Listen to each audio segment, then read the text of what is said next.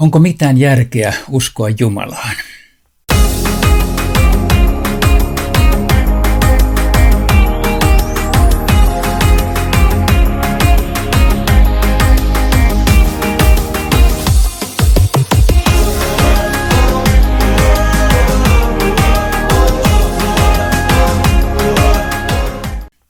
Tässä kuudennessa osassa pohditaan, mikä merkitys on Jeesuksella. Viime kerta päättyi siihen, että Jeesus on loppujen lopuksi koko Raamattuun nähden avain. Mutta onko Jeesus ylipäätänsä ollut olemassa? Tätähän joskus halutaan kiistää. Siis vakavasti ottaen mikään tiede ei... Ei ole sitä mieltä, että Jeesus ei ole ollut olemassa, koska kyllä hän on historiallinen henkilö ja juutalaiset sen tunnistavat ja myöntävät, vaikka eivät Jeesuksen jumaluuteen ja messiaanisuuteen uskokaan.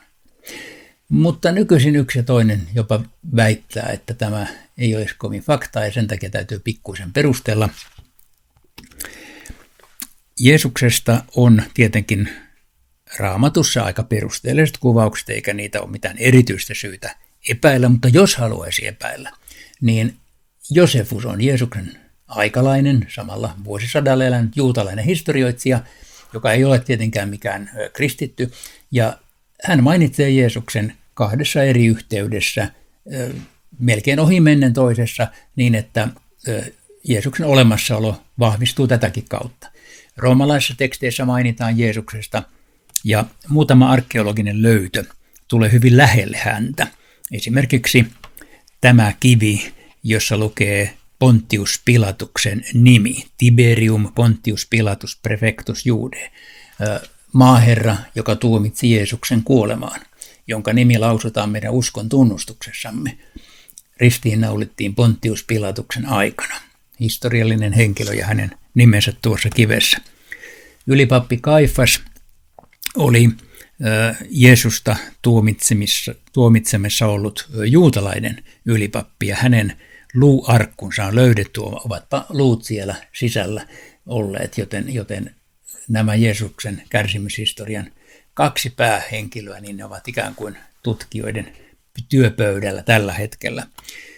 Sen lisäksi on löydetty ristiinnaulitun kantapään luu, siinä on naula kantapään läpi, joka puhuu lähinnä siitä, että kyllä Jeesuksen aikana tämä tappamiskeino oli käytössä, kyllä me sen muutenkin tiesimme, mutta tämäkin löytö muistuttaa Jeesuksesta. Jeesus on siis historiallinen henkilö, sitä ei ole mitään erityistä syytä epäillä. Tässä on sitten viitte erääseen kertomukseen, jossa muuan mies kuulemma tarinan mukaan meni kristityn piispan luokse kysymään, että hän haluaisi perustaa uuden uskonnon, mitä hänen kannattaisi tehdä. Piispa vastasi, teidän pitäisi ensin kuolla uskonne puolesta ja sen jälkeen nousta kuolleista.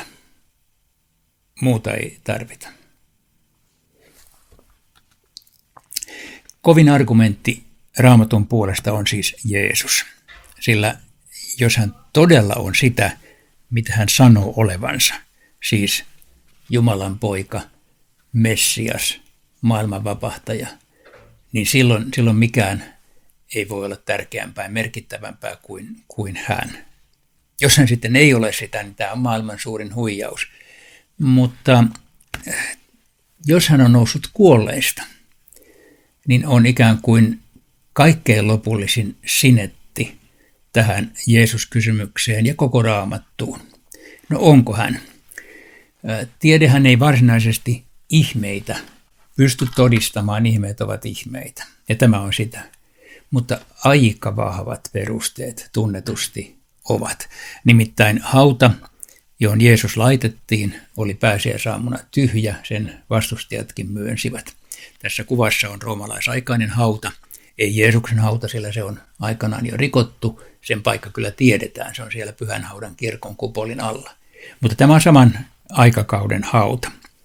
Jeesuksen hautaa ei kukaan voinut osoittaa, että siellä olisi ollut ruumista, se oli tyhjä. Eli johonkin ruumis oli kadonnut.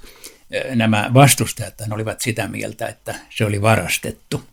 No se on aika epätodennäköinen selitys.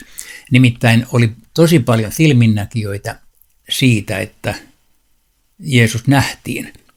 Ja kolmantena tässä rivissä on opetuslapsissa tapahtunut muutos. Siis jos Jeesuksen ruumis olisi ollut sängyn alla, niin eivät ne olisi kuoleman pelkäävät opetuslapset lähteneet sunnuntai-aamuna julistamaan kaduille ylösnousemusta. Siis vain ylösnousemus saattoi tehdä tämän huikean muutoksen. Sitä paitsi, mistä ylösnousemususko olisi syntynyt, jos ei olisi ylösnousemusta? Ei semmoisia keksitä. Ei sitä edes Vanhassa testamentissa juuri puhuta. Se oli selviö, siksi sitä kerrottiin. Ja viimeisenä on tässä listassa, sapatista tuli sunnuntai. Sapatti on Vanhassa testamentissa aivan keskeinen. Se on Jumalan säädös, sitä ei voi muuttaa. Mutta nyt tapahtui jotakin sellaista, joka muutti pyhäpäivän.